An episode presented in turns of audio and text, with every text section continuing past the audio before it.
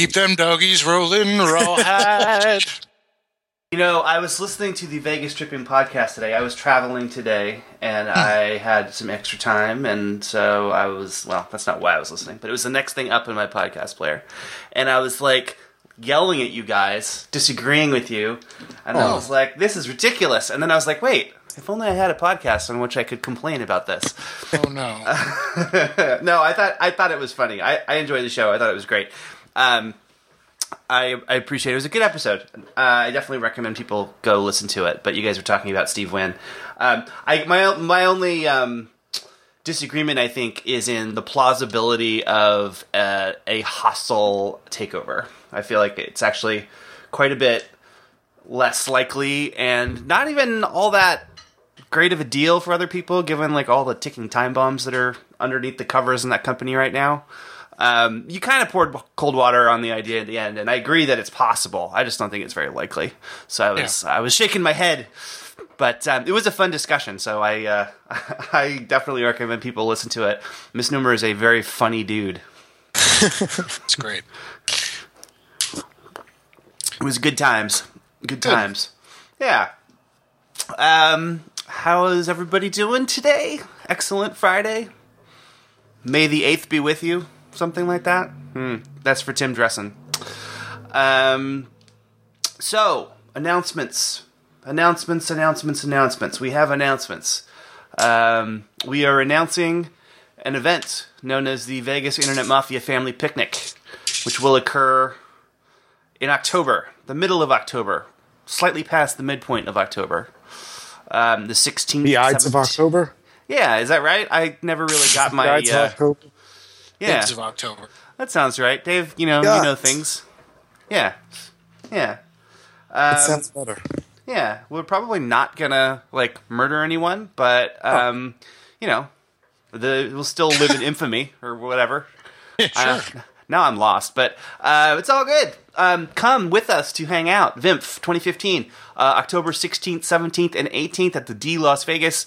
We've got events all over the place. We it's going to be good times. We have talked in vague terms about a new event coming on Sunday.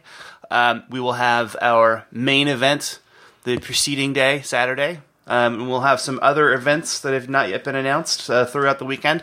We did announce that the World Series of Satin Casino Jackets will return, though we have not yet given the details. Yeah, Dave, are you out there shopping for a jacket to wear, or do you already have one? Did the kind people at the Riviera hook you up with something awesome? No.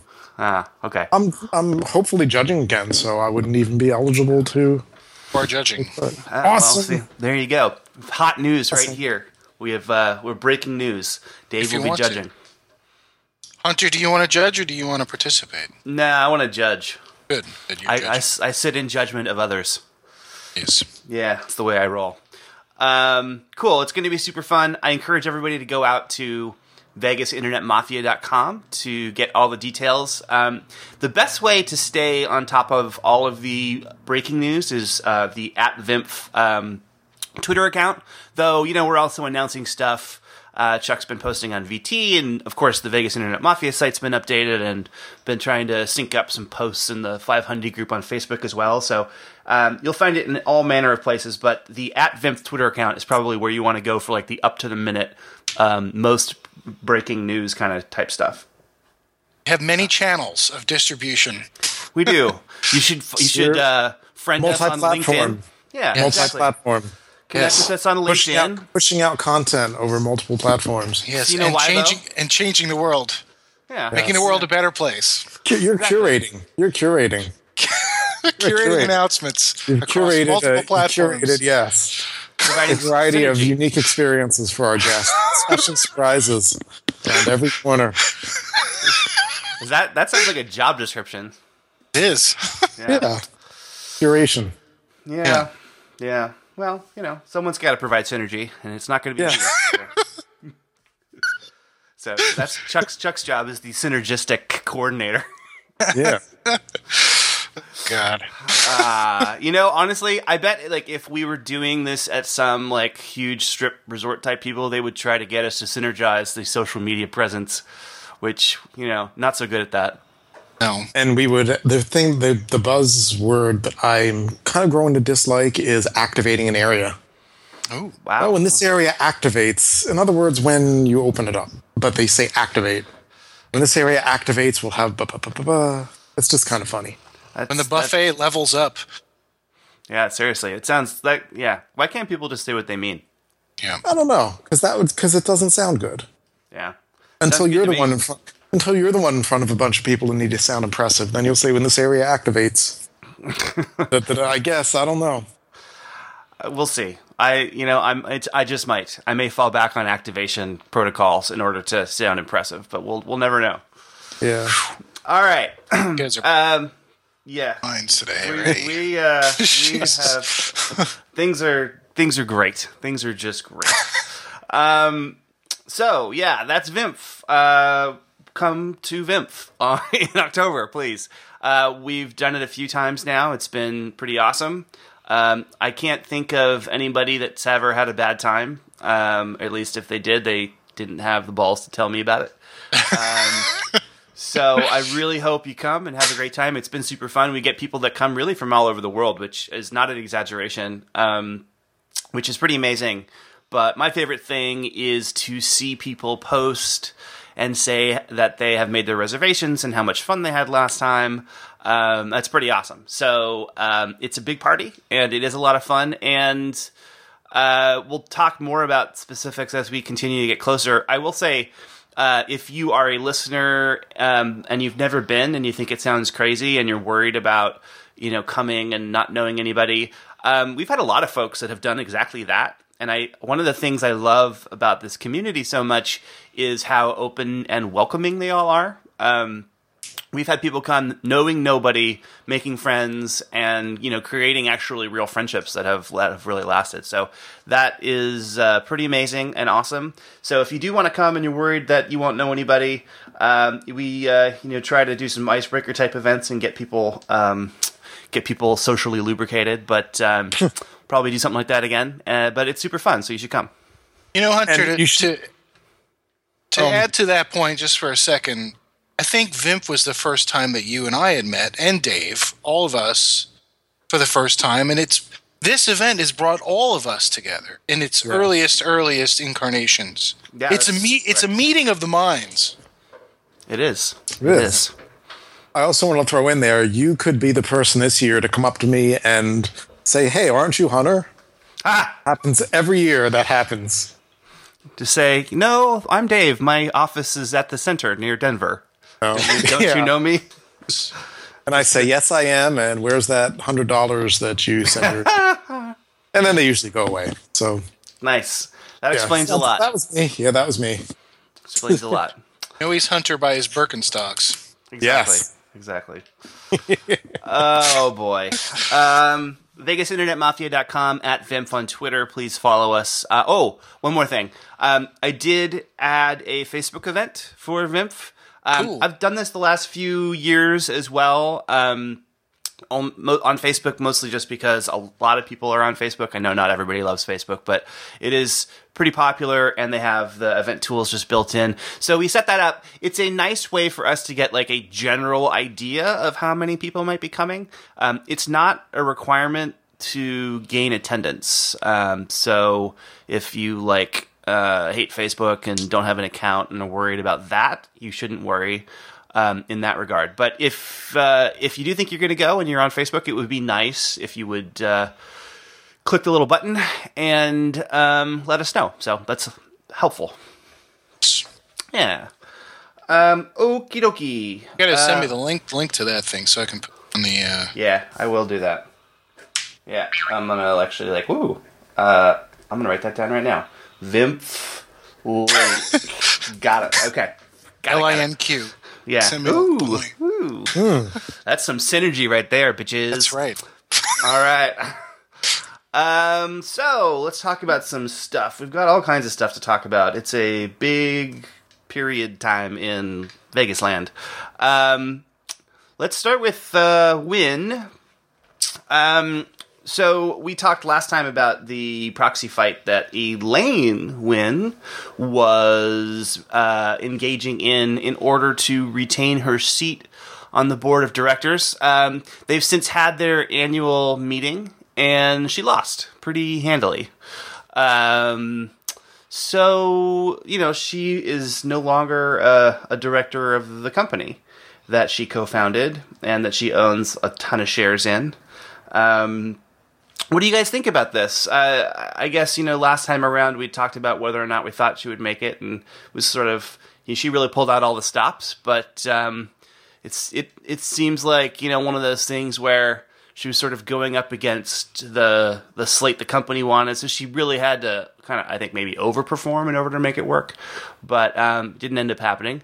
How do you guys feel about this? Chuck, how do you feel about Elaine not being a part of the company, and any thoughts on impact?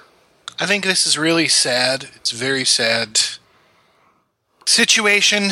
You know, she was kind of the steadying force, the steadying hand. She, even in one of her press releases, she said, I know how to handle Steve Wynn, meaning she can talk his eccentricity and impulsiveness maybe off from the ledge and give him more of a guiding light to go by, you know, and she's very responsible with design and whatnot. I know Steve Freese had tweeted that at the meeting, like, Steve and Andrea were sitting together, and then in the other row it was Elaine and sitting with Roger Thomas. So she was much more kind of in tune with the people aspects, the employees, the design, the comfort. So who knows if we're going to see anything change. I hope if it does change, it changes for the better, but she was, you know, a beating heart for what the company stood for. Yeah, I think so. Dave, what do you think about this outcome? Was this what you expected? How do you – I mean, we've had Elaine Wynn involved either as a director or in other positions with a major gaming operator for decades now. It's a pretty big change. It is a really big change. Definitely is.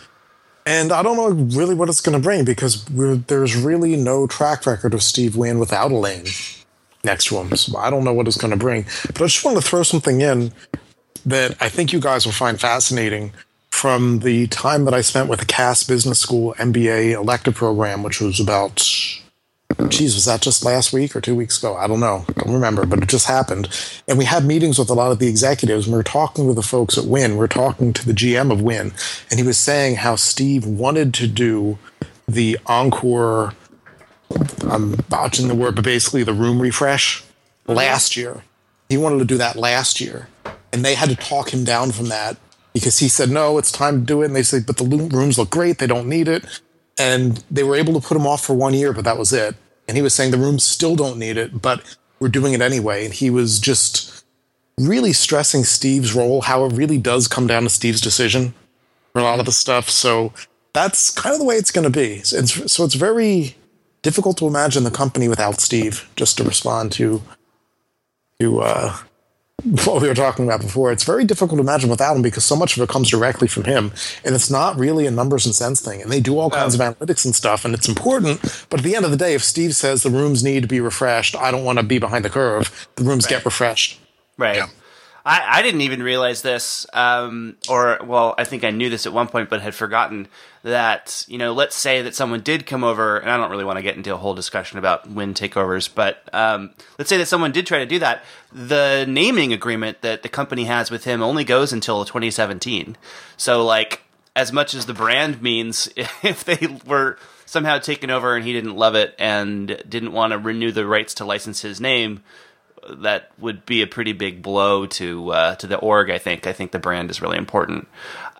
One of the things, though, that you guys did talk about on your podcast was this concept of sort of yes men, and the idea that, especially when you become as successful as Steve Wynn has become, there are fewer and fewer people that can sort of speak truth to power, fewer people that are willing to call you on your bullshit, for lack of a better term, or at least even if it's not bullshit, just engage you in a reasonable debate about things that may be questionable. And I think, Dave, you touched on that with what you were saying. But, how common is this? It's a public company, but he's sort of an emperor of his company. He can pretty much do what he wants. As you said, what he says goes. Of course, that can be a powerful force, but no one is perfect. And, is it dangerous to have somebody in control of the company that there's really nobody that can stand up to him? I think you need that, because that's what makes Wynn different, is that Wynn has, at least from the design perspective, it has a point of view, which you can't say at other properties. They don't have that editorial point of view, which sounds incredibly pretentious, but it's the most accurate way I can think of describing it. You've got the whole team, and without Wynn, I don't know what would happen. So I think it's very important. I think that's what makes Wynn, and not Caesars or MGM or even LVS. I think it's Steve Wynn, and that is his control. What do you guys think? I mean, clearly a long record of success. There are a lot of recent decisions that I personally think have changed the properties in ways that are less interesting and attractive to me. For whatever that's worth, maybe nothing. But I don't know. I feel like, I think maybe, Dave, you sort of nailed it when you said we don't have any track record of Steve without Elaine in a business sense. I mean, we've had the last couple of years, but it's very difficult to – these things play out over long periods of time. So I think, good or bad, it'd be very difficult to pass any judgment so far. But, possibly you could measure up the quarterly performance during the times they were divorced. Hmm. Yeah. That would be interesting. I think I feel like everybody needs somebody that can bring them back to earth every once in a while. Even the most visionary leaders ever, you need somebody that can just pop that bubble every once in a while and say, "Yo, that's a stupid idea," and it doesn't feel like he's got that. He's got all these smart people working for him. No doubt about it. I mean, those people are, some of the best people in any business. But it seems like without somebody that has just a ton of credibility that he can't fire to say, dude, you are on crack. Yes. That's I think, unfortunate that is no longer a thing. See, I think it all goes back to Captain Picard and Tapestry. Remember the episode Tapestry where Captain Picard with Q said, "Hey, I wish I could go back in time and not get another fight with the Nausicaan and get stabbed through the heart. I need a new heart, and then I wouldn't die on the operating table." And it turned out that he made that he pulled that string of the Tapestry, and the whole thing that changed the entire person he was. He ended up being some mediocre paper pusher down in astrometrics or stellar cartography or something. So that's not, it's like you try to rein Steve in one way, and I think you lose all the magic of what he's about. I don't know. So you got to kind of take the good with the bad, I guess. And here's some interesting stuff. So some decisions people might, like our listeners might question. So somebody was talking about the closure of Alex and what the deal with that was. And apparently that was basically losing money. And they said, we don't want to do this to lose money. And they were saying, well, yeah, but couldn't he have just taken the money that he spent on the Popeye and kept Alex open? And it turns out, well, like all art, that's kind of more of an investment, and that's actually going to gain in value. So it's not just some frivolous purpose. And while it's gaining value, it's kind of, I don't want to say the centerpiece, but it's got a big place in one of his casinos. So it's kind of, so maybe what I'm trying to say in a very dumb way is that the decisions that might not seem to be great decisions to us might actually make sense if we know what they're looking at and how they're looking at them. I think context is incredibly important, and we often don't have it from the outside. And I can understand if part of the business is losing money and they don't want to operate something at a loss. I get it. That makes perfect sense. Something like that, I can totally buy that, even if it's a sad outcome. The things that I think maybe the sort of overhanging vibe that bums me out more than anything is what I perceive as a less of an emphasis on like this ultimate superior customer service and guest quality culture, especially at Encore, in favor of like really pushing nightlife, which feels like a very dollars and cents kind of decision, but you know, it's some they're screwing up something that they're screwing with, at least. You can argue they're screwing it up. Screwing with something that was like I really enjoyed, so they're changing it in a way I don't like, so I'm going to say I don't like it. Yeah. So I mean that's what kind of bugs me about it. Absolutely. One of the things Steve has been on this PR tour. He was on Charlie Rose, which we talked about last time, but he was on John Ralston. I didn't even know he still does a show, but he does apparently on PBS there. And he had Steve Wynn on, and it was interesting. Steve seemed like it was clear that they had sort of like set terms ahead of the interview, and he like wanted to talk about X, and Ralston was like, "I want to talk about X plus." You know why? Yeah. And he kind of like got into the Wynn earnings call because Wynn had some really ugly numbers, as maybe you know we all could expect. But you know they had their earnings call, and Steve did not go out of his way to sort of make anybody feel better in the earnings call. He basically said like, "We don't know what's going to happen. Like we're battening down the hatches and we're going to ride this out." And it you know really impacted the stock. It had a huge dip that day or the next day, and basically it was a confidence thing. And so Ralston got into that with him. But one of the interesting takeaways, other than like his strange sort of Steve Wynn for president thing he's got going on with like this economic plan that is like kind of bananas. He's putting his platform together. It's really weird. I don't know why he keeps pushing that.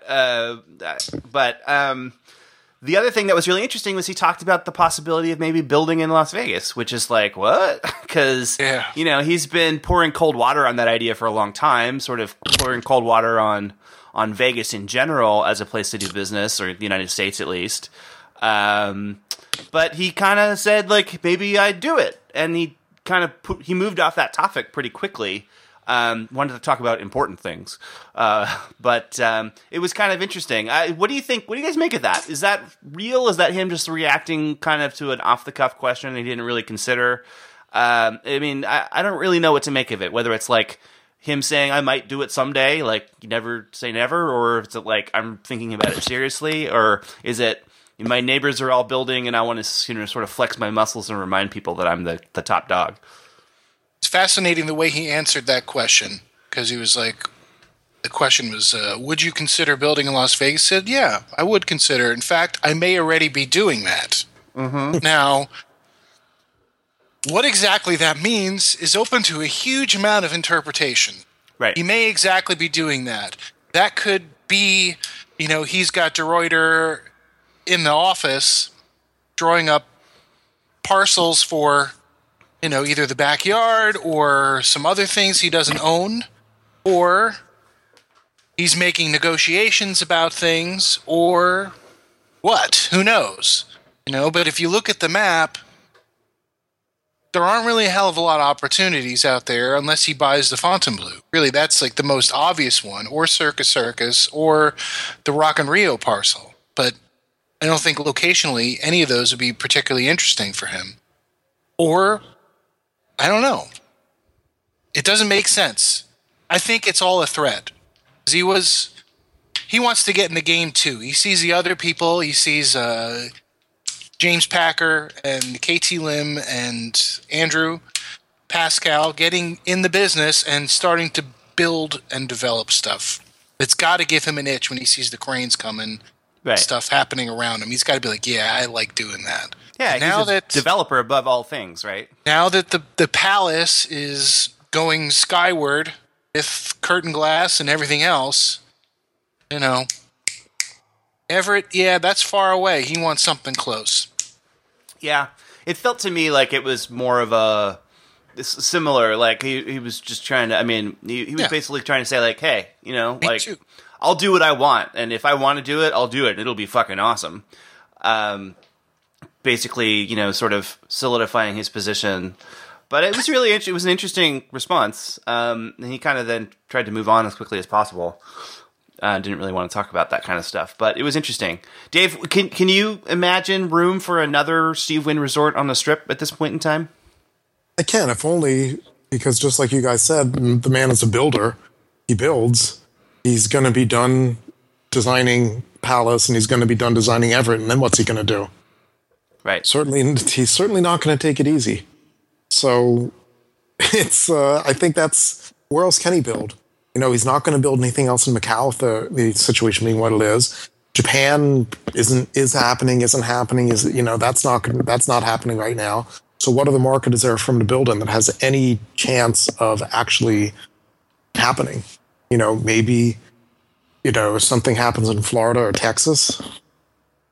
Don't know where else he would build. Europe, maybe? Right. Somewhere. Yeah. It's going to be somewhere.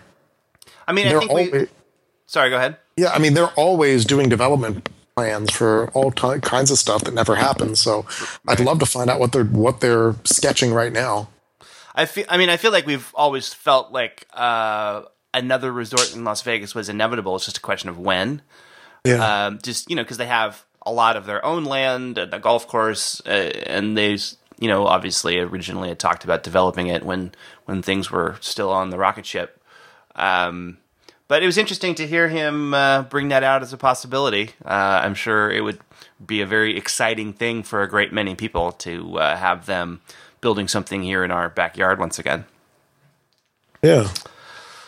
No thoughts about where? Where would he do it in Vegas?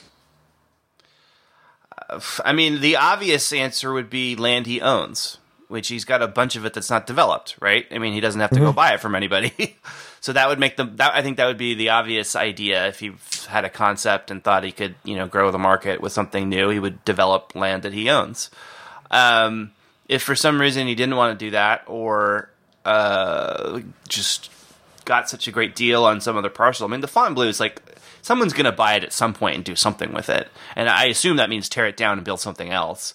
But it seems like that's it's sort of inevitable that will come to be. And who, you know, with Resorts World and Elanio, whatever it's called this week, the neighborhood may significantly transform. So, you know, it could end up being a sweet thing. I mean, you remember when he bought the Desert Inn? It was, you know, not the best neighborhood in the world, and look what happened. I mean, they transformed it, and it was like, looking backwards now, it's like amazing how little he paid for it. So it could be one of those deals. I don't know. I'd love to see it. I hope he does. All right, we've talked about Wynn versus Wynn for quite a while. I think we can let that one sit for a little bit. What I definitely want to talk to, the sort of the centerpiece of our show today, is the closing of the Riviera, and most specifically centering around an article that Dave wrote for Vegas 7, which I highly recommend if you haven't read it. It's really good. But Dave, I'll let you kick this off and tell us, you know, what's the angle on your piece, and what did you learn when you were putting it together? Well, the angle in the piece was to take a look at the Riviera through history, but also through the eyes of the people who were there, the employees, and try to figure out just what this all means for those people, for Vegas, and for all of us, whether we're in Vegas or not. And what really struck me was that the Riviera wasn't about the buildings. It was really about the people. And I know, just looking at the TripAdvisor reviews, a lot of people like to take shots at the place, and maybe deservedly so, but it's hard to convey just how important that place was for the people who worked there. I mean, it really was a second home, and it was a family for those people. So that's what I hope to get across, is that, you know, yeah, everybody's, even the places that people make jokes about and that kind of stuff, they're very important for a lot of people. And yeah. The people, the children and grandchildren of that place helped to put through school. Very important. I think there's a couple different things I wanted to pick out, which was, so you definitely stressed that aspect of it, which was, you know, there's more to it than than just the building. Do you feel like that's unique to the Riviera as you've been talking to these people? I mean, we've seen a bunch of places close and obviously closings in the past. Is that something that was somehow unique to the Riviera due to whatever circumstances, or is that something that is a commonality across all these places that we, you know, it's easy for us to miss as we, you know, go about our daily lives? I think it's for all those places. I think anytime you have thousands of people getting together in one place day after day after day, they're going to develop some attachments to the place. And, you know, that's kind of, in this piece, I kind of channel a lot of what was going through my mind when it looked like the Taj was going to close and how that made me feel. You know, knowing that a lot of the people I'd worked with were still there and what they were going to be facing, and just having worked there for 3 years and thinking this place is always going to be here no matter what. Right. It's kind of, it's very, very unsettling, you know, when you have, and just that was kind of how I grew up thinking, well, those casinos are always going to be there. And then bang, you know, 4 of them close in my hometown. And, you know, now Riviera's gone and they're not going to replace it with another casino. So that, it just kind of made me think a lot, you know, what do we really have that we can rely on? I don't know. And, I mean, Riviera, I you know, was not that familiar with the history beyond sort of the biggest points, you know, first high rise, et cetera. But I didn't realize how many times it was so close to death. And one of the things I maybe enjoy is the wrong word because we're talking about people losing their jobs, but the way you depicted the fact how people, they didn't believe it. They're like, oh, we heard all these rumors, but like this happens all the time. We always pull through. That really stuck with me after reading it. Yeah, I mean, that's true. And again, as somebody who worked for Donald Trump, I don't know how many times his casinos were bankrupt. And now one of them was sold and one of them is closed. And it's really weird. So yeah, you know, you think, because it should be that, yeah, it's always going to be worth it to keep the place open because it's going to make more money. But when somebody's willing to pay $180 million to just tear down and build something that's not even a casino, you can see the economics have shifted. Right. And that's also what was, you know, there's nothing that nobody could have done. If you wanted to create an alternate history, I don't know what the point of divergence would have to be to change what happened. You know, you can't point to one decision the management made and said this was bad. Yeah, maybe if that late 80s 4,500 room expansion had gone through, things would have been different. And that would have been like the MGM Grand at that end of the strip. You know, maybe if they'd have been able to pull that off, that would have, you know, that would have changed things. But it's hard to say. Yeah, can you imagine if that place was, you know, more than 2 times as big? Yeah, it would be weird. And you know, I should probably scan it in and post it. We've got a rendering in the clippings files at Special Collections. It's kind of, they just kind of put a huge tower next to the existing towers. Yeah, kind of a little bit to the north. So it's kind of weird. It would definitely change the look of the strip. Yeah. Yeah. One of the other things that really stuck out to me was sort of the dichotomy that you see, like the place is open and nobody knows it's in serious trouble or gonna close, and people are, you know, writing online reviews, and you know, I maybe wrote one of the. I mean, I've never stayed there, but in any other place, I could have been just as guilty of this. Like, oh, this place sucks. Like, what is wrong with these people? Like, it's just gross. And then, you know, it's announced that it's closing, and people are like, oh no, like, how could you close? This place is awesome. And we see this again and again. Like, what is that all about? It's funny, you know, like one review literally went from, you're just going TripAdvisor and look at the Riviera reviews, like it literally switched from talking about the blood on the duvet and all this other stuff to just waxing nostalgic. Like, oh, it's great. Or maybe, well, I don't know. I might be getting 2 reviews mixed up, but one of them I remember said like, oh yeah, it sucked. The restaurants were ghetto and I can't believe it's gone. Like, oh, it shouldn't, you know, it's so terrible. It's so weird. It's like, well, yeah. And it's really funny, the people bemoaning it, like, oh, no, keep it open. Were you going to stay there? No. Well, then why should we keep it open? You know, it's just that nobody cared enough to keep it going. What do you think? Yeah, sorry, go ahead. I guess that's just kind of like hipsterism. Like, It's if people, you know, when it's open, then they're just a bunch of people not reinvesting in the rooms and trying to rip you off and all this other stuff. And then as soon as they announce a closing, it's some kind of glorious lost cause.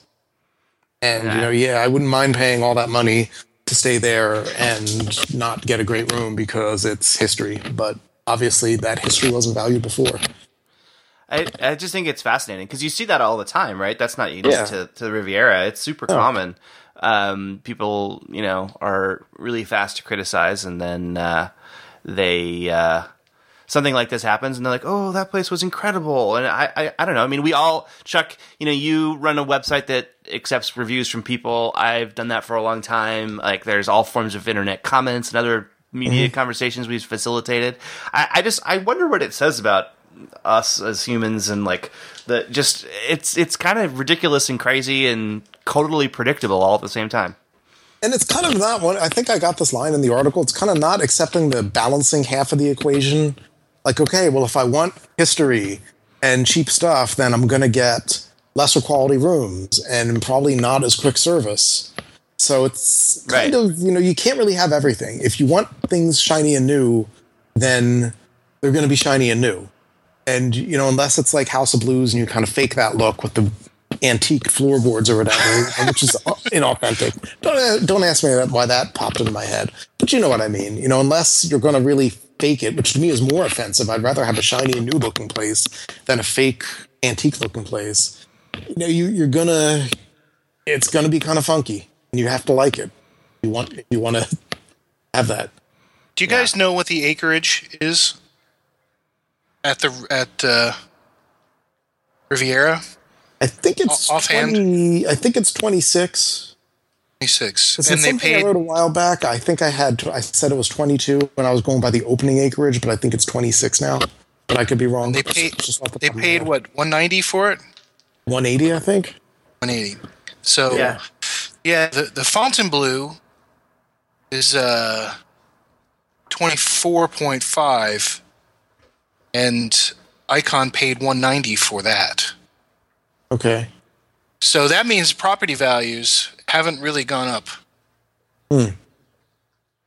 Just in terms of land, right? Equal size, equal price. 26.36 acres. Okay. So, yeah. I get like $8.1 million per acre.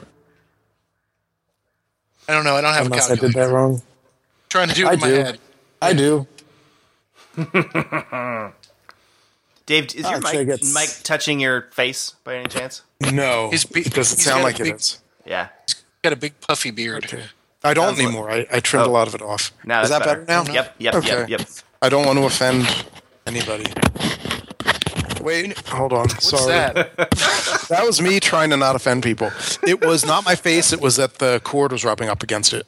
Oh, yeah. There we go. So I get like about $7 million an acre for both of those. For the first, and what was the acreage of 20 of Fontainebleau? Fontainebleau is 24.5, and it's one. Well, I'm sure this is really thrilling for the listeners listening to people do. This. They are all sitting around. I'll edit this. To make it less bad. I get 7.75. So not much of a difference. Yeah, not much of a difference at all. One thing that in Dave, in your article, I found particularly fascinating. I'm just going to read the quote of this. Las Vegas choreographer Jeff Kutash understands can survive and grow by throwing everything out and building again from the kernel of that idea. People visit Las Vegas to have fun and do and see things they can't at home. When I read that, I immediately thought of SLS because their market was Californians, Los Angelinos. So they filled their property with all these things that people in Los Angeles would already be able to get at home. Mm-hmm. Didn't work out. No. Doesn't seem to be. Yeah, that makes sense, though, doesn't it? Yeah, and I guess so that explains why. Yeah, that explains why he's had a very successful 30-year or so career in Vegas. Yeah. He knows what he knew. He knew exactly what he was doing. Why would they have such divergent opinions? Why would one guy say everybody comes to Vegas, they're going to want to see all the stuff that they already have at home, and why would someone think exactly the opposite? Well, because people do want to do at some level stuff that they've done. You know, that's why I know we've talked about this before. That's why I've got Outback and Chili's and all that other stuff there, but I get the feeling they don't come to Vegas to do that. So you need something that they would come to Vegas to do. And it's okay to have the comfort food or whatever as the fallback, but you don't want that to be the main attraction. I also think people are very ignorant of history. Yeah. And we see people make the same mistakes that others have made before, for all kinds of reasons. They, either haven't done the research, or they think that they can pull it off, and they think that someone else failed for reasons that, they're able to mitigate, and it turns out that's not the case. So can places like the Riviera win? Or maybe that's a bad example since it's closed, but we have a lot of other casinos in Las Vegas and different parts on the Strip. Not that many these days. Most of it's been redeveloped, but there's still Circus Circus and some stuff at the end, and Tropicana, which we'll talk about more in a bit, and stuff downtown. That are older places that, in some cases have done some refurbishment, but in a lot of other cases offer, sort of more value, lower prices. But it sounds like at least a significant number of consumers don't recognize that there are trade-offs that are to be made. I mean, what does this portend for future property closings, if any? Is there any line that we need to trace through this stuff? Really not sure, because one way to go is the Flamingo way, where it's totally unrecognizable. And it's so funny because talking to people in Vegas, and these are people who live in Vegas, people in the Vegas media, they're like, well, yeah, I guess that means the Tropicana and Circus Circus are the last two remaining of the real old school places. And it's funny because they always skip over Flamingo and Caesars, which are so historic. Right. Because they're not in the public mind as being relics of the past. They've both been reinvented in ways that are more contemporary. So it's really interesting. So I guess the key is to have them not think of you as an old, tired property, which was the point of the big Tropicana renovation a couple years back, which I guess hasn't totally taken yet. But I think they're on that, going down that path. I look at the Riv, and and you spoke to this a little bit in your piece and gave some. It reminded me sort of when it occurred, but they changed the facade of the building along with the splash show, and looking at the some of the aerial photos that I have been checking out as part of looking at this, doing this piece. Like I was looking at Vegas Today and Tomorrow, which used to be a great site, and it's no longer updated, but had a ton of great info. But there's a photo there when you look at the Riviera page where you can clearly see like the older building, which looks super classic, which totally reminds me of the movie Casino, which used the Riviera in a lot of different shots, as they could hide certain things. But then there's that, I think, kind of super ugly splash thing tacked to the front with the mirrored glass. And I love neon, but I don't know. It just doesn't work for me. It looks like a ugly billboard. I wonder. Not that any single design element will, cause somebody to say open or to close. But I wonder if some of that stuff. I'm sure it made sense at the time, but it doesn't. It's sort of straddling this weird line between attempting to be new, though that part looks pretty dated now, and it's sort of classic. The towers and that bit still have the real classic look. I don't know. It feels like it's sort of in two worlds, but isn't really committed to either one. Yeah, it kind of gave me the vibe of an 80s mall, Spaceport or something like that. So, and if Charles remembers Spaceport, right?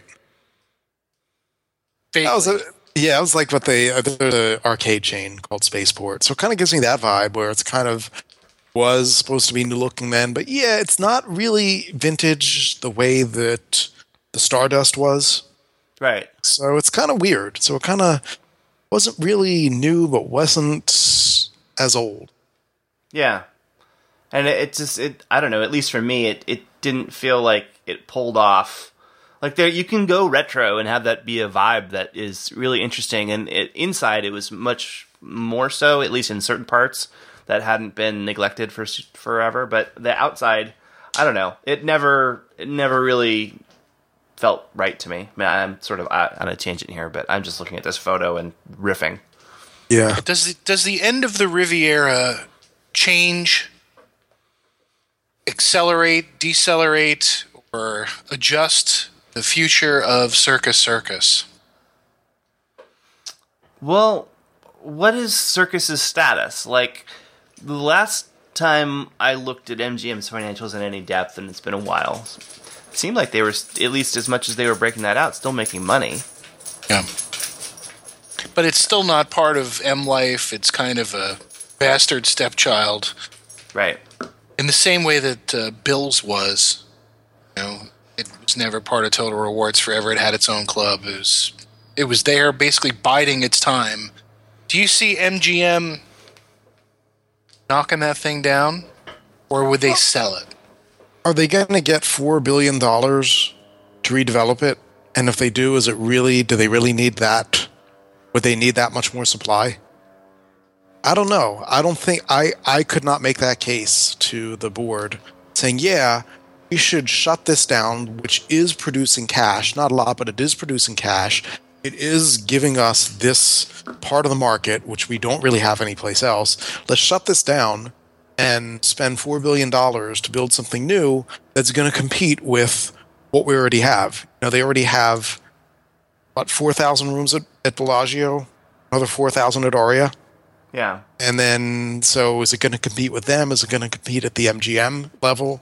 Where they've got 5,000 rooms, and Monte Carlo another 3,000 rooms, so that's another 8,000 rooms. So where's it going to, where does it slot if they close it? I don't know. It wouldn't make sense to me. No. Would it make more sense for them just to unload it, just sell it? It might. Depends on what they could get for it, right? Yeah. I mean, if the neighborhood improves, if Resorts World opens and is a big success, then the value of that land is going to go up. And MGM still has a lot of debt. They've been paying it down, but they still have more than they'd like. And they have a lot. That company is so dependent on Las Vegas. It might make sense for them to sell it. I guess they also would have to consider strategically who's buying it and what they're going to build. If they're going to sell it to somebody who's going to build a competitor to Bellagio and put a big dent in their top earner, that would probably not be a super great idea either. There's a lot of moving parts there, though. I don't know. I feel like Circus stays static for a while. I don't. It's as long as it's got positive cash flow, they're not forced to make a decision. I guess if somebody came along with some Mondo offer for the land, they would have to seriously consider it. But should we get out the calculator? What's the acreage, Dave? I know you know that. Yeah, I wouldn't. If I was running the company or just advising the company, knowing what I know, and obviously not knowing what I don't know, but just knowing that, why? You've got room product at every other point of the spectrum. Why do you want to compete with that? And I forgot all about the Mandalay Mile too. So they'd be, if they bump up, they're competing with that too. So why do you want to do that? If the market totally, especially with what they've been investing.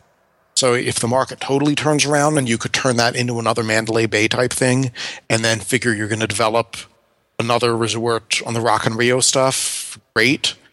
If you want to develop some of the more lower density areas like Circus Circus Manor, maybe that works. But for now, I don't see that they need the rooms.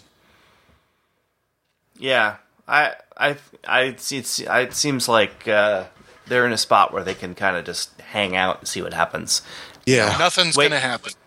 Well, at least if nothing else, wait for it to appreciate, right? I mean, It's now a big question mark what's going to happen in their neighborhood, but if it goes gangbusters, then that land could be worth a lot more in a few years. So why not hang on to it and see what happens? Hello? Yeah, hello. I think so. Okay.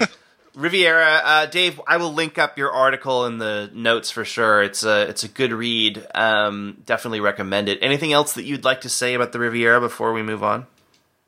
No, I think I said it all in the article, and I just want to thank everyone at Vegas 7 who helped me with that, my editor, Greg, Blake Miller, and Matt Jacobs and the art folks who did a great job. Excellent. Very good. Cool. Well, we'll link to that and definitely check it out. Nice. Moving down the strip to another property that has been around for a while, the Tropicana has been sold. So this was one of those things for me, at least, where I was not expecting it, but also completely not surprised. The owner, or sorry, the purchaser is Penn National Gaming, who entered the Las Vegas market with the M Resort a few years ago, purchasing that. And they've made it very clear that they wanted to try and expand and get a presence on the Strip. They've talked about this in the past. So looking at it from that perspective, it's like, oh, okay, got it. Makes sense. But, you know, I didn't really realize the Tropicana was being shopped. So it sort of happened under the radar. What do we think about this? The Tropicana has been such an interesting story, right? I mean, you go sort of rewind back to the Aztar kind of meltdown. Like, that was just the ultimate drama. And you look at how much money got sunk into the whole Columbia Sussex thing. And it was just, I mean, it's unbelievable the amount that property sort of maybe depreciated is the wrong word, but just the value, what that thing was worth went is like a crazy, you look at a chart over the past decade or so, it's just, it's insane. And so, you know, now we've got the Penn National folks coming in. I haven't heard much about what they've done at M. I mean, I know that they kept a big chunk of existing management. My impression is that people haven't noticed a huge change. If you guys have heard different, please speak up. But I haven't heard anybody saying, oh, they totally ruined this, or like, oh, this is so different, or it seems like it's kind of like business as usual. I don't mean that in a negative way, but just they kind of bought the place and that things, they were doing some things that were working, and they're doing those things. I'm sure they've made some changes, but it'll be fascinating to see what they do at the Trop. What do you think about this, Chuck? Were you surprised to see this go through? I have exactly the same opinion that you expressed, as surprised but not surprised at the same point. It seems like, you know, well, you made all the good points. It's amazing that property and all of the Tropicana holdings, which included the joint in Atlantic City and a couple of joints in Laughlin, etc., you know, there was a huge bidding war over that property, and it went up to like $2-3 billion at one point, right? And insane. And Pinnacle walked away with an agreement. It was like, you don't break the agreement or something, and they get paid no matter what if either side breaks the agreement. I think they walked away with more money than Penn National paid for the Tropicana now. I think it was. I think it was about. I'm looking at Wikipedia. So Columbia Sussex paid a $313 million breakup fee in case the deal fell through. Yeah. 778 of that went to Pinnacle. Okay, so it was three. It was, so the breakup fee was worth about as much as the Tropicana. They paid $360 for it. Yeah. So, you know, pretty amazing, that whole deal. You know, Alex Yemenigian, the Onyx folks, I think they gave it their best shot. They totally transformed the property. You got to be honest here, and that place was a shithole. It was bad news, dangerous, everything was broke, the employees didn't care. They gave the thing a massive coat of white paint. Some folks don't like the white tower. I think it's spectacular. It makes it look like it's kind of half invisible. They changed the service model. They changed everything, really. They did a remarkable transformation of the product. Whether or not you like it is another story. They were never able to get the nightclub stuff happening. The dining has always been a little head-scratching. They couldn't keep entertainment in there. You know, new blood might, in a steadier hand, a bigger company with a little less leverage. Penn's pretty stingy on spending cash, but that's because they're cautious. They might be able to couple that with a Rolodex and bring in a lot of folks, you know. So I'm optimistic that this is going to build on what's already been built upon.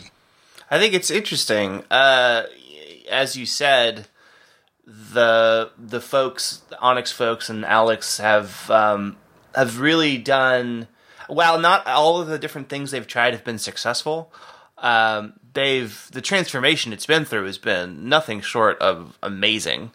Yeah. I mean, it really was dingy and pretty gross, and you know, now it's it definitely is a competitor in a certain market segment for sure. Yeah. I don't know, Dave. What do you think? Was this a surprise to you? Did you see this one coming? Were we all sitting with our blinders on? No, and also I've got to say I've got an article coming out about this next week in Vegas 7 where I kind of hit on some of the points you'd hit on, but arrived at independently. But, you know, Penn National has been interested in the Strip for like 8 years. Yeah. You know, remember, they were going to buy the Rio, they were going to buy the Cosmopolitan, they were going to buy the Mirage, they were going to buy the Bellagio at one point. Remember that? Yep. Or did I? Yep. I remember that. Yeah. So did you say Fontainebleau too? They also kicked that. Yeah. So, you know, they've been around forever. So they did finally pull the trigger on something, and it's probably a good fit for them because it's not a huge property. Like you guys have said, they will be able to use our network and bring people in there and incent people to go to Vegas. And this makes them, you know, does this make them part of the Big Five instead of the Big Four in the Strip? I don't know, but it's definitely getting in there. And then the question is, what happens with the Caesars restructuring? Does some of their stuff start to flip? So does maybe it become Tropicana and Planet Hollywood, or Tropicana and Rio, or something like that? Don't know, but it could happen. What do you guys think? You know, the Tropicana had announced a pretty significant retail component that was going to sit on the Strip there on the corner of Tropicana and Las Vegas Boulevard. That has not even begun being constructed, as far as I know. Is that dead? Is that? I mean, that was one of those announcements that was followed by a lot of silence. It wasn't clear if they couldn't do the leases that they needed to get the financing or get the right tenants. Do you think that's going to happen? I think something's going to happen. You know, I would guess that you don't pay that money and buy a place and then not put your own idea in. So yeah. I think it'll be something. Don't know if it'll be what they had planned. Right. It'll be interesting to see what, if anything, changes because of this whole acquisition. But I don't. My impression again is sort of like the Penn folks have been good stewards at M Resort, so there's no reason to give them anything but the benefit of the doubt and assume that they'll continue that strategy here. You know, keep the things that are working, and I'm sure change things that aren't. One of the interesting things about Tropicana has been this, you know, they've got this amazing pool, but this sort of multiple failed attempts at day club situation there, right? I mean, Chuck, do you even remember all the different variations of the things that have gone in there? Oh boy, let's see. There was... The Nikki Beach was number one, right? Yeah. Number two was the 360 something. Was it the RPM? RPM, and then Bagatelle, right? Day Club, and that was it. Yeah, but they gave up. None of those things have caught fire. No, and yep. It'll be interesting to see if they go for, you know, Take Six, or if it'd be a great name if they want to use that, Take Six. Yeah. Or if they keep the pool area as it is, which is like this really great amenity. Make it, you know, one of the reasons that you want to stay there, not so much something that you have to, you know, pay $10,000 to get a thimble full of vodka to hang out at. Yeah. See, I would position the property that way, and I would make it, you know, keeping in mind that you have a database full of customers at regional casinos. Who's going to regional casinos is probably the older customers. Make it the last bastion of that kind of Vegas, where you're not going to get the oonts and all that stuff. And just a clean, nice property with a couple of decent places to eat and no nightclub. Yeah, right. I know everybody wants to try and dip into the massive profits that the nightclubs offer, but man, it would be, I don't know. I hear this all the time, and I'm sure the people that run these places have thought about this, and maybe it doesn't make any sense financially, but I hear this over and over and over again. People in a slightly older age demo, maybe like 30 to 50, want a place to hang out at night that is not a nightclub. At least not the traditional Hakkasan mold nightclub. And there's not a lot of offerings anymore. You used to send them to places like Fontana at Bellagio, but that's gone. Yes. Wynn has a couple of bars that sometimes do, you know, piano and that kind of thing, but they're few and far between. It feels like that is a segment of the market that's being ignored. Yeah, you know, so I'm thinking if you were going to meet someone for drinks in Vegas, where would you go? Maybe Mandarin Oriental. Yeah. Maybe Eastside Lounge at Wynn. Right. I don't know.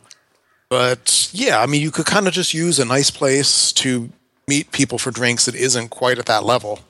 Right, where right. We want to meet people for drinks, but we don't want that to be kind of – we don't necessarily want to pay a ton of money for drinks. I don't know. Maybe the numbers don't make any sense, but I hear this complaint a lot, and it feels like there's a big chunk of people that that don't feel like they have a place that they can go. So who knows? Well, cool. It'll be interesting to see what happens. I assume since they're already done all the licensing stuff that they're – other than, you know, any kind of financing foibles, they'll probably be in good shape, and this will sail through. But should be interesting to see what they do down there. Alrighty, let's see. Big news this week with Resorts World, or when was that? Was that this week? I can't remember. I've lost all track of time. Monday. They have broken ground. So Resorts World, of course, is going to be taking shape at the Stardust / Echelon site. They had their big groundbreaking ceremony, and they also introduced some new renderings. Chuck, you've been following renderings on Resorts World from the very beginning. What has changed? Well, they kind of sliced the whole resort directly in half. Right down the middle of the pool deck, they cut it in half, and the south side is now become an amphitheater and some doors to get in, and the left side is a ginormous pool deck with a little Lincoln Center thing in the front and some Asianate decor and shopping areas. The back of the tower was kind of interesting. A little looking at that, and they appear to have split the thing into three pieces, which I was reminded by VT's John that this is how the Echelon was. Is they had the tower that's facing the Strip is a standard hotel room tower. It's a three-legged, a tri-wing, but not really. Right. Then the curve in the back is all suites, which they're calling the Genting Grand. And then there's another tower, a very short spine but thick, which shoots north, which is going to be another, which was supposed to be the Shangri-La originally at Echelon. So it appears based on these renderings that this thing is that's how this thing is happening. So they have silly little signs on the top of each of these. One says hotel, the one says Genting Grand, and then the other one says hotel. Right. I imagine all that will go away. That won't be there. This is just an illustration so people who don't know. Right. The inside of the casino has got this bright gold, red, psychedelic, Art Deco freak-out, you know, thing, blood plasma deal, and it looks fantastic. I'm really, really excited for how this thing is going to look when it's done. Very excited.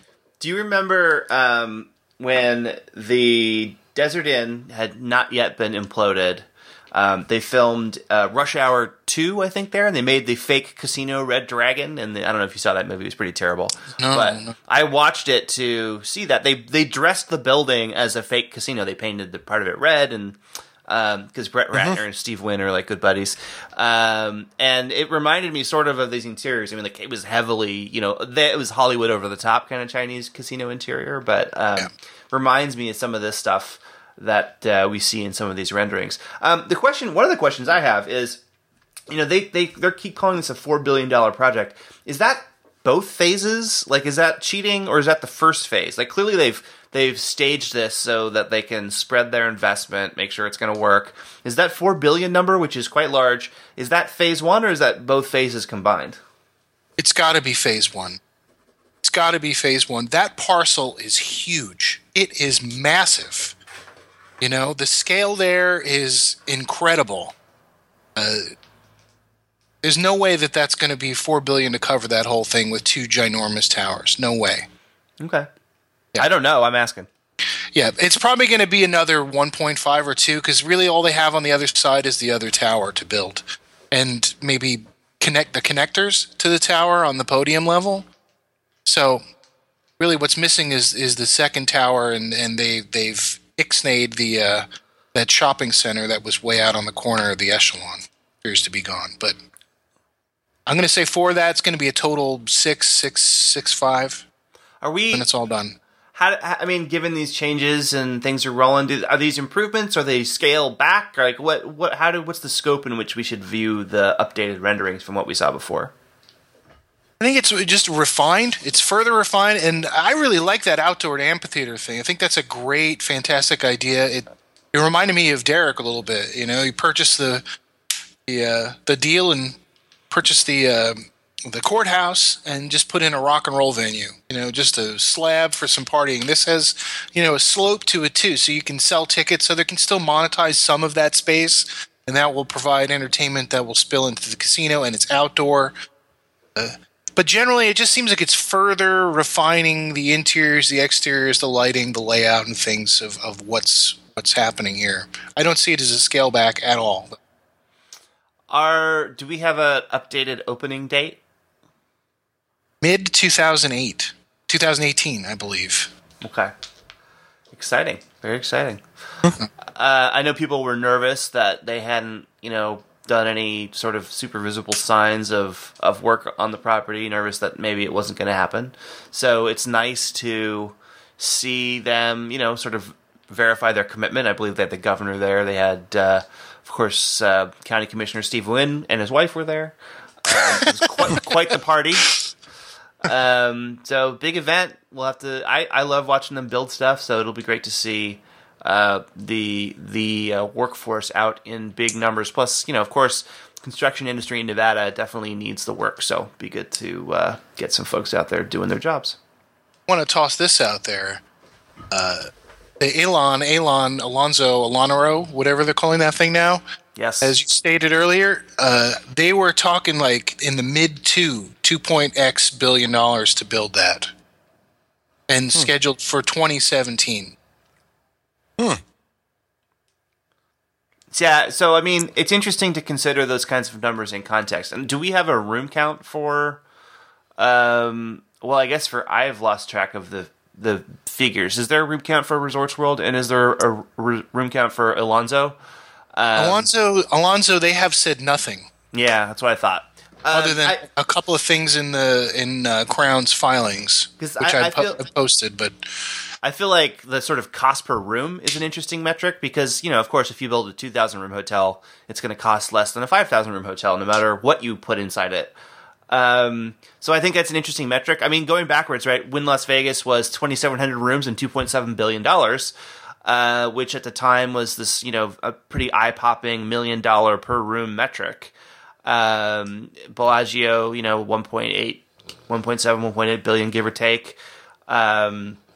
We'll have to see. You know, the $2.5 billion isn't what it used to be. But I think we all assume that Alonzo is being built to compete with other high-end properties, but maybe we're wrong about that? I don't know. We're going to have to see. Yeah. I assume, like, the robotic pandas at Resorts World don't come cheap. I don't know if they have robotic pandas, but they totally should. Yeah. I mean, that place looks like it's got a lot of gizmos and doodads that probably cost a lot of money. That is true. I wonder if the Elon thing is also just smoke of the first, you know, a smoke test of the first pass to see what it might cost, and right. it'll have to be a phase one too. Yeah, because that's a big parcel too. Yeah, I mean, so you sort of do these things in phases, right? You're like, well, you know, do a sort of a market fit study, figure out what the market needs, what we can build, figure out how much you think you might be able to raise and spend, and then you design it, and you, of course, sort of design it within spec. You want to say, well, you know, we have this much to spend. We don't want to sort of design something that costs twice as much, but that stuff can shift until they make announcements. It seems like it's sort of anything could change there. Dave, are people at the center pretty excited? The Denver Center for Performing Gaming Arts, are they super excited about Resorts World? Yeah, I think so. It'll be nice to see something new get built. That's for sure. So, yeah. I think so. Will you go visit Resorts World? Yeah. You know, I still have not been back to SLS since the opening. Although I've wanted to go, I've not. So, yeah, well, it's nothing against them. I don't generally hang out in casinos very much these days. So, I don't know. Yeah, I'll definitely visit it. You know, will I do a lot of stuff there? Probably not. But I'm not part of the Chinese mass market, so I'm not the target customer. That's excellent dodge. Yeah. All right. Well, I'm excited about Resorts World. I think the sort of over the top, Uber themed, super expensive to build, big investment kind of thing sounds fun to me. So I'm pro fun. That's my platform for 2016. Steve Wynn is trying to concoct the system where we pay teachers based on some kind of testing thing I didn't understand. I am just pro fun. Pro fun. That's a good idea. Yeah. All right. Before we close things out today, one final story. Sam Nazarian, the chief executive officer of SBE Entertainment, the folks that have a large stake but no control whatsoever, don't look over this way, in SLS Las Vegas, and of course other SLS hotels around all over the place, plus a bunch of restaurants and whatnot. There was a story this week that the SLS Beverly Hills is being sold. So SBE will continue to manage the property, but they will no longer own it. They will no longer have an ownership stake. I don't know if they were 100% owners or if they were partners with anybody, but they're selling that part and they just want to manage it, which, I read a couple of news reports on this. It sounds like the company made the decision to sell about a year ago. So, not something that was necessarily all that sudden, but the way that they framed it is, at least, it makes it sound like, look, we have these assets that we can sell at a huge profit. We're going to maintain the management side. It almost sounds like they're kind of maybe going towards a more of like a Four Seasons kind of model, where they're more about, managing places and building a brand than they are about owning real estate. But what does this say about SBE? I mean, we've talked a lot about SLS and how it seems to be having some trouble. It's been quiet recently, for better or worse, though big weekend with Rock and Rio across the street this week. What does this say, if anything? I mean, Chuck, this is, in your neck of the woods. You've been there. What do you think? Mm-hmm. He did put this thing up for sale a year ago, and a year ago was in the middle of trying to secure the last bits of the cash for, it was only a year ago, wasn't it, or so, to get SLS going. They were just signing the last document. So maybe there's some covenants or something we don't know about. I don't know. I don't trust the guy. But generally, what they've done is create a real estate investment trust, but instead of putting the money in the trust, they put it in their pocket. They sold the real estate, but they keep the brand, they keep the name on the window, and they'll charge these guys, whoever the next owner is, a fee. So they want to have skin in the game, but not blood. Now, the SLS is a very small hotel. It's not all that big. Their most popular feature is a Jose Andres restaurant in there, which is probably the only reason why you want to go there. I can't imagine why else you'd go there. It's a great restaurant. It's fantastic. When you eat there, they make you get up when desserts come, and they put you in a seat in the gift shop, the Abilene gift shop, to go have your dessert. You can't eat dessert in the dining room. It's kind of weird, but why this is basically they're trying to turn tables over faster. Oh. Okay. So the second your last plate goes, you guys want dessert? Do. All right, we're going to move you to the other room. Then they put in somebody else to start their tapas show. Huh. Yeah, it's a little, some people think it's charming. I think it's insulting, but You know, it's kind of a Marriott deal. Guess. They're just trying to get the brand. You know, Sam loves his logos. He loves his names and these things, and feels that these brands are really, really important. That's what they always talk about. We're filling up SLS Las Vegas with all of our famous brands. You know, they're famous to them. They're famous to a few people, but, you know, as it shows, it hasn't really panned out. So you can't eat brands for dinner. Nope. Well, I thought maybe they didn't want to make those real estate payments. Who knows? You know, but yes, it is true. Real estate, since they bought that place, which was what, 2009. Of course, the values have gone up since then. Yeah, the LA Times story talked about some other. I guess Southern California hotels in general are at a sort of high right now. So, you know, and if that's really the truth, then I could understand them wanting to take some money off the table, especially if it means that they can go. Maybe this is their strategy, right? They go and they buy a distressed property, they flip it, they refurbish it, they throw their name on it, they theoretically improve it, and then they eventually sell the underlying real estate, but continue this management contract and rinse and repeat. Maybe, yeah. I don't know. I do not know. We hope that SLS Las Vegas will have a big surge this weekend. They certainly need it, as there is a concert across the street, though it sort of sounds like the concert has not quite done as well as maybe it was originally hoped. That they've been sort of scaling back their projections. Still, it's destined to be a big event, I'm sure, either way. A clusterfuck for traffic and parking. Good luck.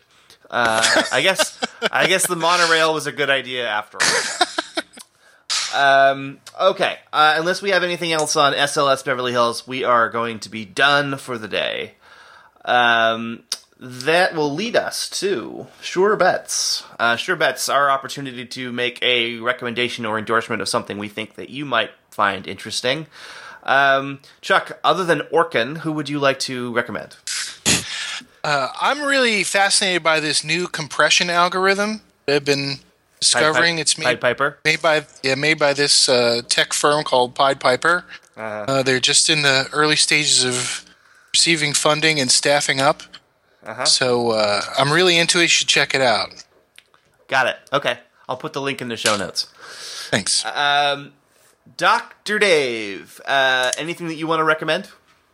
Yeah, I want to, again, thank Greg Blake Miller, my editor at Vegas 7, and for the work he's done with me there. And he's now actually doing freelance stuff. And he's a company called Olympian Creative Consulting. And he works with people, helping them with their writing and doing stuff like that. So I just wanted to let people know, if they're saying, hey, I like the writing that I see, that I do. If you want to work with somebody to help you along with your writing, as he's helped me a lot, I would definitely suggest Greg. Cool. If you have a link Olympian for Creative, anything, I'll look it up. But if there's any links, it is. It's just been sent. Okay, perfect. Awesome. The one thing that I want to talk about is something called Periscope. Periscope is an app currently on the iPhone only, though my understanding is that they do intend to do an Android version. It's owned by Twitter, actually. And it's basically sort of live video streaming that's sort of tied into the Twitter social graph. So, you know, you can choose to be notified as people go live, and then you can interact with them. So you can put comments that they can see on the screen, and they can choose to talk back to you. Periscope has been in the news a bit lately because of the big fight we saw last weekend. There were, you know, the fight was a pay-per-view event, and there were also a lot of folks that were using Periscope to broadcast it on the internet as sort of a piracy type deal. So there were some stories around that. It was very interesting. It was also used by the sports nets to do some pre-coverage in a more legitimate way, but our good friend Derek Stevens has been using Periscope as well. You know, he's been going through the Riviera. They ended up buying the slot machines that were in there to put into the D and the Golden Gate. He seems to be embracing it. I think it's a really interesting tool. Sort of these short live videos. I fired up a Periscope and 50 people joined to watch me stand in line at BevMo. So I can't guarantee that all of the videos are going to be awesome, But I think it's fascinating. It's also just sort of interesting testament to how sort of trends in technology go. Live video streaming is not a new thing per se, but for whatever reason, the packaging, I guess, and the combination with the social media stuff, Periscope's really taken off. We'll see if it is a staying power or not, but I could totally imagine, you know, periscoping parts of VIMF in October if it's still a thing. But I think it's fascinating. For those that are interested, go check it out. It's sort of a window into other people's lives. It's got, instead of being like time-shifted media, like where you record a video and someone can watch it later, there's time limits on how long these things last. I think either they don't archive at all or there's a max of 24 hours. So it's more like place shifting. You can sort of like be in someone else's, see through someone else's eyes for some short period of time, which may or may not be a good idea. But I think it's kind of an interesting phenomenon. It'll be interesting to see if it continues to grow, but it's been fun to watch it explode over the last couple of weeks. So Periscope, I think the website is periscope.co. It's on the App Store. It should not be hard to find. It's .tv. Whatever. VegasTripping.com. It's over. We'll find it there. I also wanted to endorse the Vegas Tripping podcast. We talked about that at the top of the show. If you're not already subscribed, you should go check that out. It's very different from what we do here, sort of a long form, sort of kind of like a jam session with the dudes from VT. So it's fun. You enjoy it. You should definitely go check it out. I recommend it. The most recent episode discusses Mr. Steve Wynn, where one of the questions is Steve Wynn a good person? So that is what you have to look forward to if you go over to the Vegas Tripping podcast. I recommend it. Expand. All right. Yeah, of course. Don't forget to rate the show on iTunes. We do appreciate that, basically to feed my ego. So that would be fantastic. Also, if you want to leave a comment about the show, we don't get a ton of comments, but I'm actually always really pleased that the comments we do get are very thoughtful. So yeah, they're really good comments. So we really appreciate that. You can do that over at vegasgangpodcast.com. There's going to be a post for the episode. That's the best place to do that.